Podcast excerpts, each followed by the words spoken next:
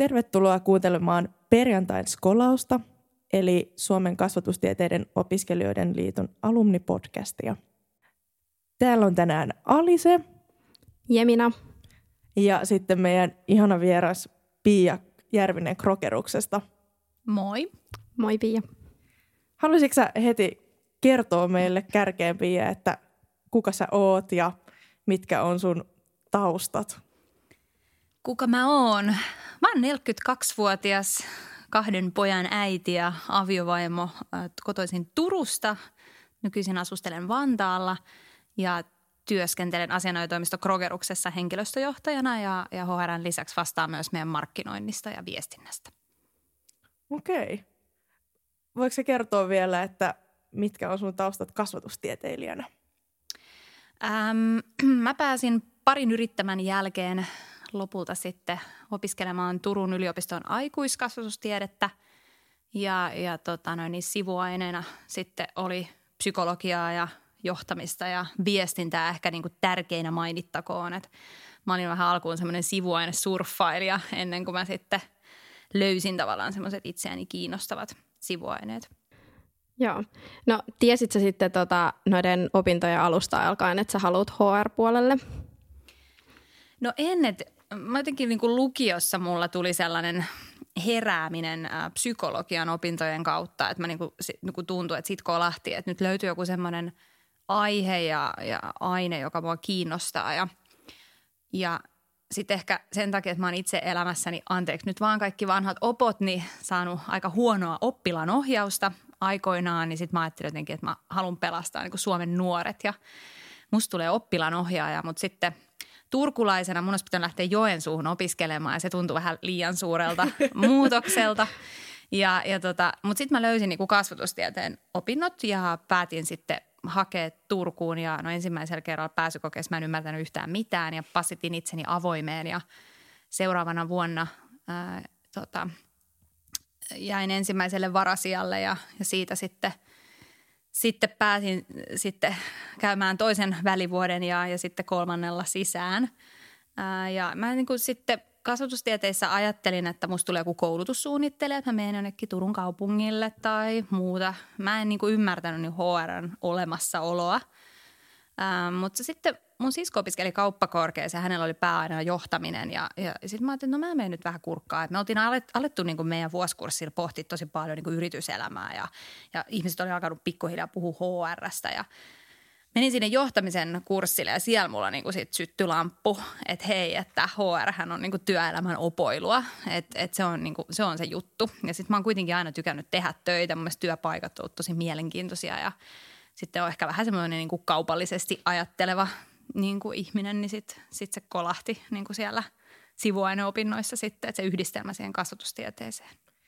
Mun mielestä on ihana toi termi työelämän opoilu jotenkin, että näkee tolla tavalla HRn. Joo, siis mä itse mietin ihan samaa. Menisin kanssa kommentoida, että mun mielestä tota, toi oli jotenkin ihanasti tota, nähty tai se kuvailtu tästä HR-puolesta. Et itse asiassa en ole edes aikaisemmin ajatellut, niin kuin, että se voisi nähdä tollakin tavalla. Mua jäi mietityttää, että kun nykyään tuntuu ainakin Helsingissä HR-puoli on tosi vahva ja semmoinen haluttu, että sitten moni profiloituukin meillä niin kuin asiantuntijakasvatustieteilijöistä HR-puolelle, että onko se silloin ollut noin suosittu tai yleinen vaihtoehto, kun sä puhuit tuosta, että silloin oli tuommoinen herääminen? No musta tuntuu, että ainakin musta tuntuu, että ainakin niin kuin Turun yliopistossa meidän niin kuin vuosikurssilaisilla ja, ja sitten siinä lähellä opiskelevilla, niin silloin niin kuin lisääntyi se kiinnostus yrityselämää, yritysmaailmaa kohtaan ja hyödyntää kasvatustieteen opintoja siellä. Ja, ja tota, mutta varmaan tässä samassa ajassa myös HR on niin kuin kokenut tietynlaista transformaatiota yrityksissä, että sehän on ollut perinteisesti, siis on lähtenyt varmasti palkanlaskennasta ja tämmöisistä niin kuin lakisääteisistä velvoitteista ja ollut hyvin hallinnollinen funktio. Ja, ja tota, sitten taas tässä niin kuin vuosien saatossa, parinkymmenen vuoden saatossa, niin se on kuitenkin sit muuttunut enemmän niin kuin, muuttanut myös HR on muuttanut luonnettansa, niin, niin enemmän sitten kehittämisyksiköksi. Joo, no tästä hyvänä aasinsiltana, mitä kaikkea sun työtehtäviin sit kuuluu? No sitä itsekin mietin aina aikaa ajoin. Ähm, no mä, kun toimii henkilöstöjohtajana, silloinhan sä vastaat kokonaisuudessa siitä niin kuin kaikista yrityksen HR-asioista, aina niin kuin työnantajakuvan kehittämisestä, oppilaitosyhteistyöstä, rekrytoinneista, työsuhdeasioista, ähm, hyvinvoinnin ja osaamisen kehittämisestä, eduista, palkitsemisesta, myös niistä vaikeista asioista, myös niistä lakisääteisistä asioista, ähm, aina sitten mahdollisiin työsuhteen päättämistilanteisiin. Mutta toki sitten kun mulla on kolmen hengen tiimi, niin sitten käytännössä mun tiimi tekee tosi paljon näitä töitä ja itse mä keskityn sitten ää, johtoryhmän jäsenenä ehkä meidän niin kuin toimiston kehittämiseen vähän enemmän siellä ylätasolla ja ja, ja tuossa jo maailmassa niin mun tehtäviin kuuluu aika paljon semmoisen niin kulttuurin ja organisaation kehittäminen ja sitten se johtoryhmätyöskentelyn kehittäminen ja myös sitten me ollaan partnerorganisaatio, niin sen osakaskunnan kehittäminen myös. Kuulostaa siltä, että sulla on tosi monipuolinen toi sun työnkuva. Osaat sä sanoa, että kuinka paljon sulla menee suunnilleen aikaa niin kuin siihen ylläpitävään työhön ja kuinka paljon sitten esimerkiksi tuohon kehittämistyöhön?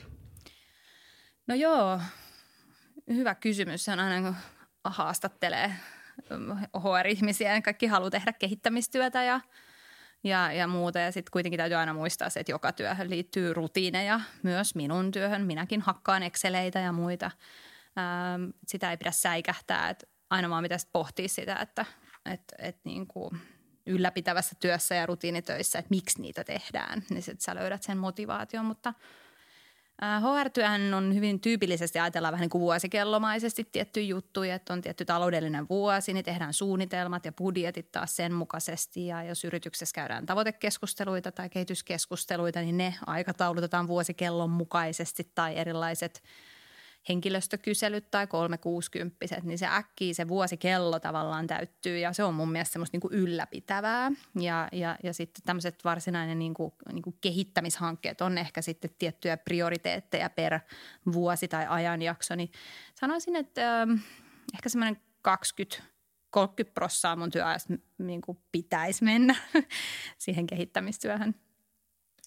Mitä tarkoittaa 360 Ahaa, 360 on työkalu, palautetyökalu, jonka avulla sä voit pyytää ää, palautetta sun toiminnasta, tekemisestä, sun osaamisesta, sun alaisilta kollegoilta ja sit sun, sun esimieheltä ja parhaassa tapauksessa myös asiakkailta, jolloin sä saat tämmöisen 360 palautteen Ahaa. itsestäsi. Mm. Toi kuulostaa kyllä myös tosi tärkeältä ja varmaan liittyy tuohon niinku kehittämistyöhön.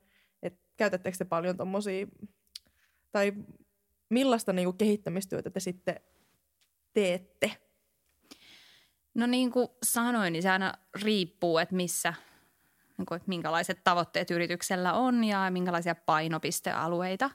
Ne voi vaihdella aika paljonkin, että jonain vuonna voi olla vaikka hyvinvoinnin kehittäminen niin kuin skoopissa ja toisena vuotena osaamisen kehittäminen ja kolmantena johtaminen. Ja, ja tietenkin se on tosi tärkeää sitten – erilaisten palautetyökalujen avulla ja, ja käymällä dialogia sen organisaation kanssa, niin kerätään niitä näkemyksiä, että hei, että itse asiassa nyt tähän asiaan meidän pitäisi panostaa ja, ja sitten sit niin sit aletaan panostamaan ja kehittämään ja kerrotaan myös siitä kehittämisestä. Et se on vähän sellaista, että jos joku kysyy, että no mitä kolmen vuoden päästä sä teet, niin mä en mm. tiedä vielä. Mites tota sitten, kun te saatte sen palautteen, niin miten te lähdette siitä sitten kehittämään se toimintaa? No palautekanaviahan on monenlaisia, että henkilöstökyselyt ja nämä 360 mutta jos käytetään esimerkkinä vaikka sitä 360 niin se on tietenkin jokaiselle yksilölle niin kuin oma palaute ja henkilökohtainen, mutta siitähän voidaan myös ajaa tavallaan kollektiivista niin kuin dataa ja analyysiä ja, ja katsoo, että hei, että tällaisissa osaamisissa esimerkiksi meidän organisaatio vähän uupuu. Että jos nyt käyttää esimerkkinä, että hei, että nyt niin kuin meidän esimiestaidoissa on kehitettävää – ja sitten, sitten toki niin kuin otetaan vähän niin kuin poimitaan se, että nyt, nyt meidän täytyy lähteä kehittämään meidän esimiestyötä ja sitten lähdetään pohtimaan, että no mitä se hyvä esimiestyö tarkoittaa ja niin kuin meidän ympäristössä.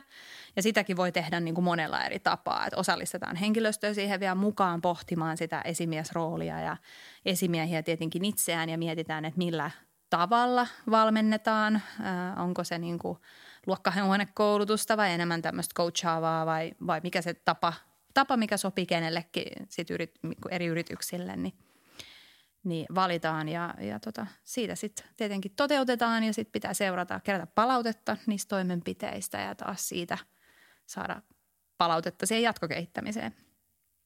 Kuulostaa kyllä ihan tosi mielenkiintoiselta ja mä tykkäsin tuosta, kun sä sanoit, että sä et tiedä, mitä sä kolmen vuoden päästä välttämättä teet, niin se jotenkin tuo semmoisen olo, että on aika monipuolista ja muuttuvaa se sun työnkuva. Joo, ja siihen varmaan helposti niin kuin, ei tule sellaista kyllästymistä ehkä, voisi ainakin kuvitella. No joo, joo, just näin. Että mä oon itse nyt tosiaan vuodesta 2001 alkaen tehnyt HR-hommia ja on ollut muutama heikko hetki, jolloin on niinku pohtinut sitä, että olisi kiva niinku käydä tekee välillä jotain muutakin. Mm. Äh, mutta en mä niinku vakavasti ole koskaan ajatellut, että mä jättäisin kokonaan HR-tehtävät. Musta niinku on kuitenkin saanut sen verran kannustavaa palautetta siitä tavasta, miten mä teen sitä ja, ja mä oon itse myös tykännyt tosi paljon, että se antaa mulle tosi paljon. Niin se on kannustanut jatkamaan.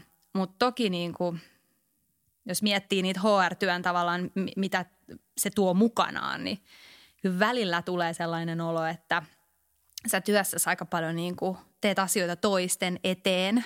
Ja yksi, mikä mun mielestä on aika mielenkiintoinen niin kuin, ehkä niin kuin yritysjohtajille on se, että et muista pitää omasta HRstä huolta. Mm. Että et, et kuitenkin HRlle tulee niin kuin vähän riippuen liiketoimintaympäristöstä niin kuin aika rankkojakin asioita hoidettavaksi välillä ja sitten niistä ei kuitenkaan voida hirveästi puhua työpaikoilla, että et monet, monet, monille sitten järjestetäänkin niin kuin tukea talon ulkopuolelta ja, ja, ja muuta, niin, niin sitten se, se niin kuin siitä omasta jaksamisesta huolehtiminen ja sitten toinen on se, että mä oon sanonut, että se mitä pitää välttää on kyynistyminen, että et niin kuin – välillä sitten tuntuu, että vaikka kuinka kehitetään asioita ja muuta, niin mikään ei niinku kelpaa tai mikään ei riitä. Joskus voi tulla semmoinen olo, niin kuin, että oh. Mutta sitten vaan niin kuin, sitten ehkä, saat, sit, ehkä on tehty vähän väärällä tavalla tai ei ole viestitty asioista oikealla tavalla.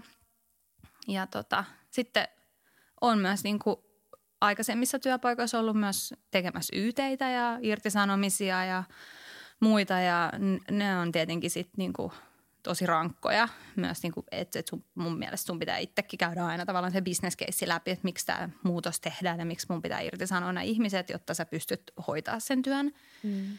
Mutta sitten siinäkin taas me tullaan siihen, että jonkun pitää sekin työ tehdä, mutta kun mä teen sen, mä teen sen hyvin. Mm. Ja sitä kautta tavallaan tulee se tavallaan se oman työn merkityksellisyys, että tyydytys siitä, että hei, että nyt mä hoidin tämän vaikean asian fiksusti, niin se tuntuu hyvältä. No sä tuossa jotenkin mun mielestä toit hyvin ilmi sitä, että, että sinne HR-puolelle tarvii jotenkin tämmöistä empatiaa ja niin ihmisten ymmärtämistä. Tai se mun mielestä välittyi tuosta, kun sä sanoit, että osasit tehdä niin hyvin tuommoisia vaikeita asioita. Niin mä näen, että toi on esimerkiksi semmoinen kasvatustieteilijän vahvuus, että ymmärtää sitä ihmistä ja hänen niin kuin, toimintaansa sä, tai mitä mieltä sä oot, että mitkä on niinku meidän, meidän tota, vahvuuksia tuolla kentällä, missä on kumminkin tosi paljon eri alan osaajia? No se on just näin ja varmaan kun tuossa alussa mainitsin, että mun mielestä niin kuin oman uran aikana jo HRkin tavallaan sieltä opintojen alusta kun miettii, on niin kuin tosi paljon muuttunut, niin kuin, että ymmärretään mitä HR tekee muutakin kuin sitä hallinnollista. Ja, ja sitä kautta mun mielestä kasvatustieteilijöillä on tosi paljon annettavaa, kun työelämässä puhutaan tosi paljon johtamisesta ja, ja, ja työn, työn tapojen muuttumisesta ja joustavuudesta ja itseohjautuvuudesta ja kaikkihan nämä liittyy ihmisten motivaatioon, oppimiskykyyn, oppimiseen, toimintatyyleihin ja muihin, joista mun mielestä tällaiset käyttäytymistieteelliset, niin kuin, niistä voi ammentaa tosi paljon. Mutta sitten just se, mitä pitää varoa, on se, että mäkin saan yhteydenottoja, että mä haluaisin HR ja mä tykkään tehdä ihmisten kanssa töitä ja, mm. ja tavallaan, että et, et niinku sit kuitenkin pitää muistaa, että sä teet yritykselle sitä työtä, että sä olet se, niinku, että kun sulla on talousihminen katsoo lukuja, niin HR-ihminen on se, joka katsoo ihmisiä. Mm. Mutta sitten sun täytyy kuitenkin muistaa, että miksi sä teet niitä. Eli sitten pitää olla empatiaa ja ihmisymmärrystä ja, ja ymmärtää sitä käyttäytymistä siellä organisaatiossa. Mutta sitten kuitenkin – niissä toimenpiteissä niin pitää asettaa rajoja ja mennä tavoitteiden mukaan, jotta se tukee sitä liiketoimintaa. Ja myös sitten taas viitaten tähän niin HRn omaan jaksamiseen, niin, niin se, että sun pitää asettaa rajat. Että jos esimerkiksi mä rekrytoin HR-ihmistä ja hänellä on vaikkapa soveltuvuusarviointien pohjalta niin kuin hyvin vahva tämmöinen ihmisten tukeminen, niin kuin tyypillinen tämmöinen toimintatapa tai piirre, niin se ei ole välttämättä hyvä asia, koska sähän voit uuvuttaa itse sillä, että sä niin kuin otat kaikki niin kuin huolet harteillesi ja se on tosi tärkeää sitten, että ne on sitten työasioita. Miten sä, tai siis mä mietin, että mä oon just tämmöinen kyllä ihminen, joka ottaa muiden huolia harteilleen, niin miten sä teet tai pidät ne rajat ja pidät ne niinku työasioina? Tai miten sä oot niinku huolehtinut itse sit sun omasta jaksamisesta? No kyllä se täytyy myöntää, että ura alkuvaiheessa se olikin vaikeaa. Että kyllä ne asiat jäi pyörimään enemmän mieleen ja, ja, ja sitten, sitten niitä, niitä pohti, pohti aika paljon. Mutta sitten mitä enemmän tulee kokemusta, niin ymmärtää sen syy-seuraus ja sitten se, että et, et tietyllä tapaa ne on sitten vaan työasioita. Yhtä lailla itse mietin jotain kriisipsykologia esimerkiksi, että et, et että niinku, et yhtä laillahan heidän työssä tai enemmän mm. tulee, tulee niinku tällaisia tilanteita, että et sit, sit siihen tavallaan myös sit oppii siihen, että se on työasiaa ja hoidetaan, hoidetaan ne sitten niinku töiden puitteissa. Joo. Tota, no, mä haluaisin itse asiassa kysyä sitten, että, että jos joku meidän kuulijoista haluaisi tota, tähdätä tuonne HR-puolelle, niin mitä taitoja sun mielestä ää, niin hänen kannattaisi kehittää? Kyllä tota, no, niin ylipäätään siis niin kuin tutustuminen siihen, että mitä HR on, mitä se pitää sisällään. Ja toki yliopisto-opinnot tiedän, että, että siellä ei välttämättä käydä HR-prosesseja läpi, mutta siihen on tosi paljon kirjallisuutta, että ylipäätään ymmärtää sen HRn kokonaisuuden. Sitten niin kuin kyllä sivuaineopinnoissa sit, niin kuin kannattaa valita sellaiset sivuaineopinnot tietenkin, mitkä kiinnostaa. Että et niin kuin väkisin ei kannata, mutta jos sua kiinnostaa HR, niin todennäköisesti sieltä niin kuin tavallaan löytyy sopivat sivuaineet. Ja mua auttoi tosi paljon se johtaminen hahmottaa ja se toi ehkä semmoista tietynlaista niin kuin itseluottamusta – ja sitten viestintätaidot on tosi tärkeät. Siis, että et, et niin kuin tänä päivänä hän HR on aikaisemmin siis tehnyt tosi paljon sisäistä viestintää, mutta tänä päivänä niin kuin työnantajakuva rekrytointin kautta, niin siis, siis ulkoisen viestinnän merkitys on kasvanut tosi paljon. Ja, ja semmoiset erilaiset niin kuin neuvottelu- ja vuorovaikutustaidot on tosi tärkeitä, että miten sä kohtaat erilaisia ihmisiä. Sun pitää kyetä toimimaan organisaation eri tasoilla, että meet sä puhu sitten jollekin – varastotyöntekijälle tai johtajalle, niin sit sun pitää saada se sun asiasi sanottua. Että tämmöiset viestintätaidot on mun mielestä myös tosi tärkeitä. Joo, Tämä on kyllä hyviä. Toivottavasti joku nyt sitten nappaa näistä vinkkeistä. Niinpä. Viestintää ja mm. johtamista mm. tai muita itseäsi kiinnostavia sivuaineita, niin eiköhän ne vie sitten mm. mikään suuntaan. Kyllä. Mun on vielä pakko itse asiassa kysyä tuosta, että ää, kuinka paljon sitten sä oot nähnyt, että HR-puolella niin työskentelee niin meidän, meiltä valmistuneita niin sellaisia, joilla on sitten taas niin sivuaineena ollut tämmöisiä, mitä sä mainitsit?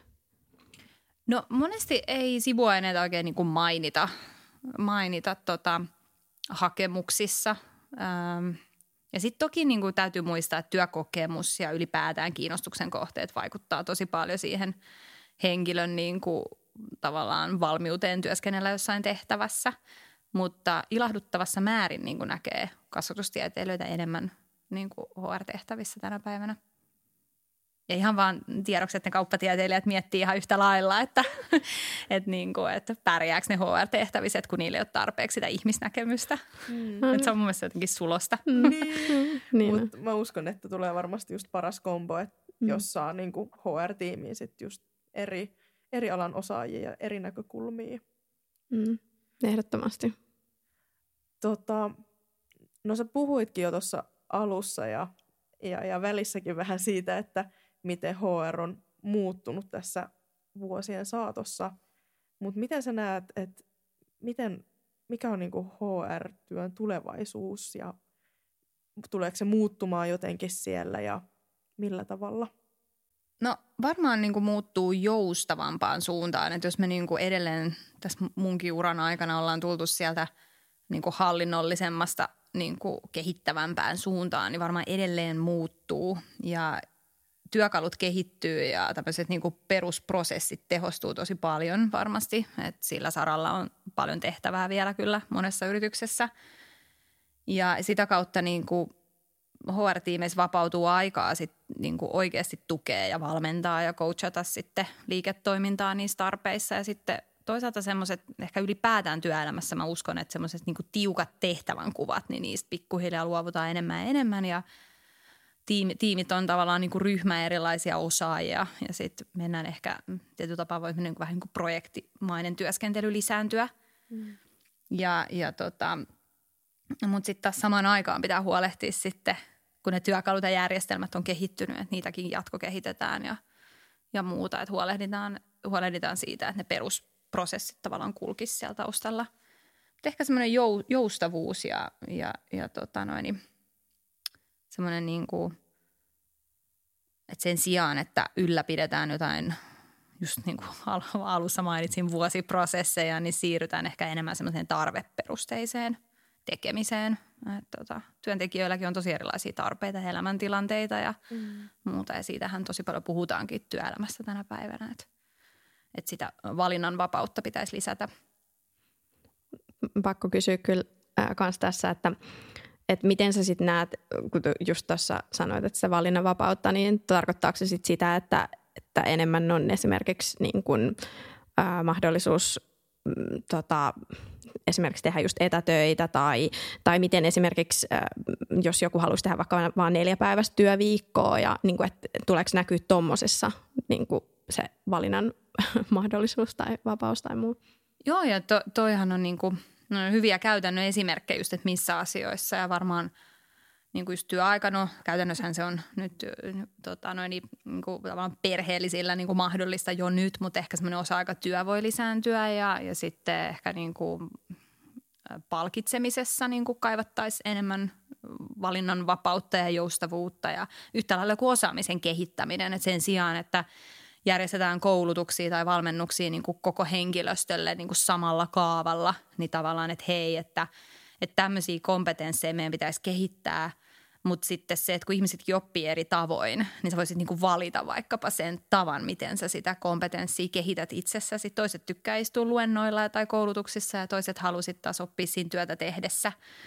Toiset sitten taas voisi tykätä enemmän niin kuin sparrauksesta tai coachauksesta, niin se on, olisi niin kuin mielenkiintoinen, että, mm. että hei, et ihan sama miten. Tässä on niin kuin valinnan vapaus, että miten, miten, tota, mm. miten sä haluat kehittyä näetkö että toi on mahdollista tavallaan tulevaisuudessa, että pystytään oikeasti räätälöimään noin niin kuin hyvin yksilön tarpeiden mukaan just vaikka koulutusta tai työaikaa tai uh, mitä tahansa, mitä tuossa luettelitkaan? No se riippuu tietenkin tosi paljon toimialasta ja mm. yrityksestä, että mitä se tekee mutta, mutta itse kun toi, toimin tällä hetkellä tämmöisessä asiantuntijaympäristössä, niin, ja, niin, niin, niin siitä näkökulmasta taas, niin kyllä tällaiset kysymykset on ne, mitkä ratkaisee sitten ne tulevaisuudessa, ne, kuka saa ne osaajat. Että, et sit taas, mutta kyllähän sen sitten ymmärtää, että meillä on leipomo, jonka pitää tehdä leipää 247, niin sie, siellä sitten, mutta mut en mä tiedä, pitää olla innovatiivinen ja koittaa myös miettiä niin kuin rohkeasti boksin ulkopuolelta eikä niin kuin sit vaan aina mennä sillä samalla kaavalla, että et se on ehkä semmoinen kanssa, että miksi ei voisi tehdä. Niin, niinpä. Niin. Kyllä, joo, niinpä. Mun mielestä oli hyvä, että oli hyvä toi boksin ulkopuolelta ajattelu. Että, niin ja just, että niin. kääntäyt on, että mm. miksi ei, koska sitten jos ei lähde kokeilemaan ja – ehkä tekee niitä virheitä, mutta oppii niistä, niin sitten ei ainakaan niin kuin muutu ne käytännöt joustavampaan suuntaan. Just näin. No nyt kun meillä on täällä studiossa tällainen HR-ihminen, joka tietää väkisinkin vähän rekrytoinnista, niin mä en voi olla kysymättä sulta, että minkälainen CV kiinnittää huomiota työn haussa? Tämä on yleinen kysymys ja siihen on tosi vaikea vastata tai ylipäätään ha- hakemukseen tai CV näkemättä sitä tehtävää, mitä sä haet. Eli no CV on nyt aika perusdokumentti ja siinä tietenkin pitää kiinnittää huomiota niin kuin selkeyteen ja yksityiskohtiin ja ytimekkyyteen ja johdonmukaisuuteen. Yllättävän usein sieltä löytyy ää, tota, vääriä päivämääriä tai mm, niin kuin kirjoitusvirheitä ja muuta, niin semmoinen huolellisuus. Toinen kanssa, mitä kannattaa miettiä, tänä päivänä saa kaiken maailman CV-pohjia ja sitten ihmiset ajattelee, että mulla on tämmöinen kahden personoitu CV-pohja, kun siinä on vähän grafiikkaa ja muuta, mutta nyt mä oon kiinnittänyt viime aikoina huomiota siihen, että ne ei ole siltikään persoonallisia. Eli ne on, niinku, ne on niinku, tavallaan näyttää hyvältä, mutta sitten sieltä puuttuu se persoonallisuus. Ja, ja si, siinä kannattaa olla varovainen, ettei lähde siihen ansaan, että nyt kun mulla on nämä grafiikat tässä, niin tämä on niinku tosi siisti, koska sitten kuitenkin se sisältö ratkaisee. Mm. Ja, ja tota, että avaa työtehtävät, mitä mä oon tehnyt missäkin tai, tai sitten ennen kaikkea vielä parasta, jos saa niitä saavutuksia siihen, mitä sain aikaiseksi tai millaista palautetta sain työtehtävistä. Ja sitten kyllähän se juttu, millä sä sitten myyt itses, on se hakemuskirje. Ja tota, siihen panostaminen aina tehtäväkohtaisesti, mutta se on tosi vaikeaa, että, että jos joku pyytää mut CV-vinkkejä, niin mä aina kysyn, että kerro mulle ensin, mitä sä oot hakemassa.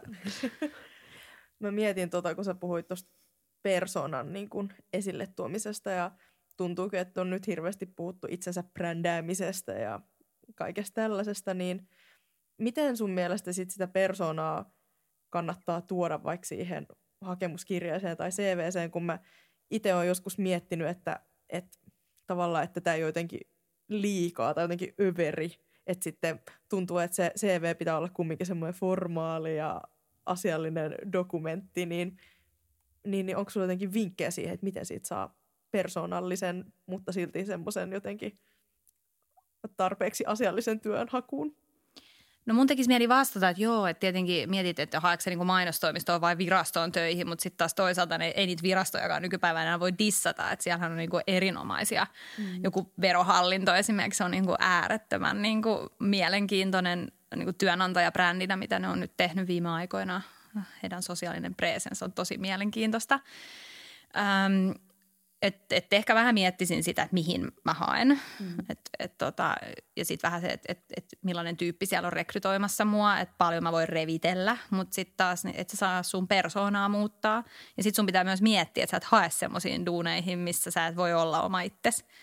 Mutta kyllä lähtökohtaisesti suomalaiset on liian varovaisia ja ehkä nyt sen sijaan, että sä niinku – sit lisäät värejä cv niin te, tee se niin kuin tekstimuodossa, että kirjoita auki sitä rohkeutta ja sitä omaa persoonallisuutta. Joo, tosi hyviä vinkkejä mun mielestä. Kiitos. Mä käytän näitä ensi kerran, kun haen töitä. No voit laittaa maili tulee, niin mä oon sen. Oikeasti. yes. Hyvä ja minä kun kysyin. No niin. ei mitään. Me ollaan nyt tultu jakson viimeisen kysymyksen pariin, joka on ollut sama kaikille vieraille. Eli Pia, mitä sä haluaisit sanoa sun fuksi itselle nyt, jos pystyisit? Joo. Ähm, mä luin muutama vuosi sitten Facebookilla erilaisissa johtajatehtävissä olleen Sheryl Sandbergin kirjan Lean In ja se Naiset ja menestymisen tahto oli otsikko. Ja siellä oli tällainen kysymys, että – mitä tekisit, jos et pelkäisi? Mie ja tee se. Sen mä sanoisin. Oh. Eikä, ihan sairaan ihana. Se on muuten hyvä kirja, mä oon kanssa lukenut sen. Joo. Mä olin vähän liian arka silloin fuksina vielä, vaikka onkin ollut tämmöinen ulospäin suuntautunut ja, ja tota, näin, niin, niin tämmöisissä tietyllä tapaa kouluopintoihin ja, ja sitten työelämään liittyvissä valinnoissa ihan liian arka silloin. Että rohkeutta vaan. Haluatko vielä avata, että millä tavalla niin kuin arka tai jotenkin, että miten se on näkynyt? Ähm, mun olisi pitänyt rohjeta lähteä vaihtoon. Silloin ei käyty kauheasti vaihto mutta se on semmoinen asia. Ja sitten mä unelmoin välillä niin työn hakemisesta jostain yrityksestä, mutta sitten mä jotenkin vähättelin, että no en mä nyt avointa hakemusta ja muuta.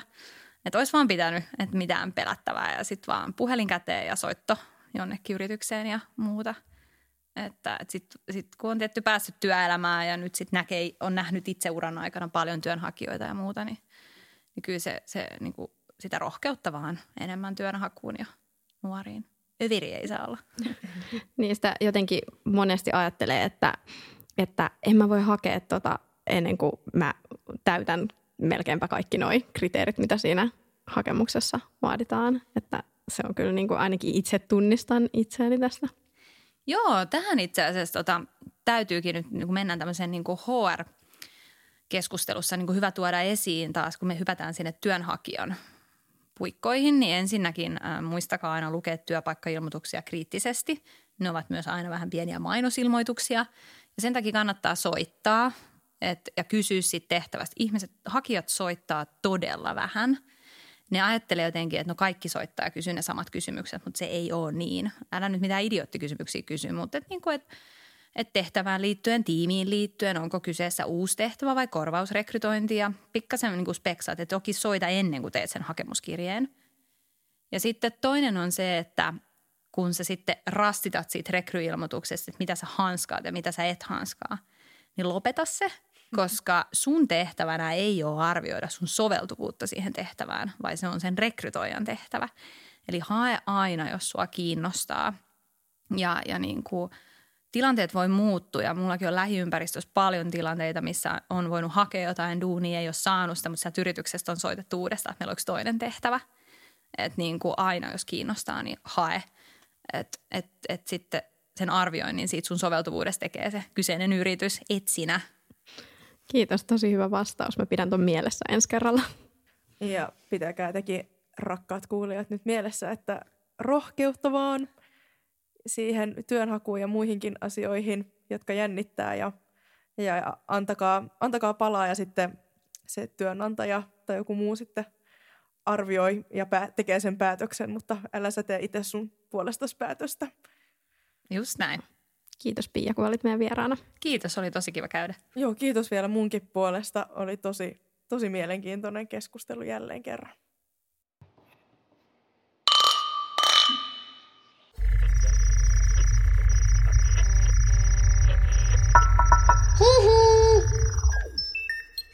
Jakso.fi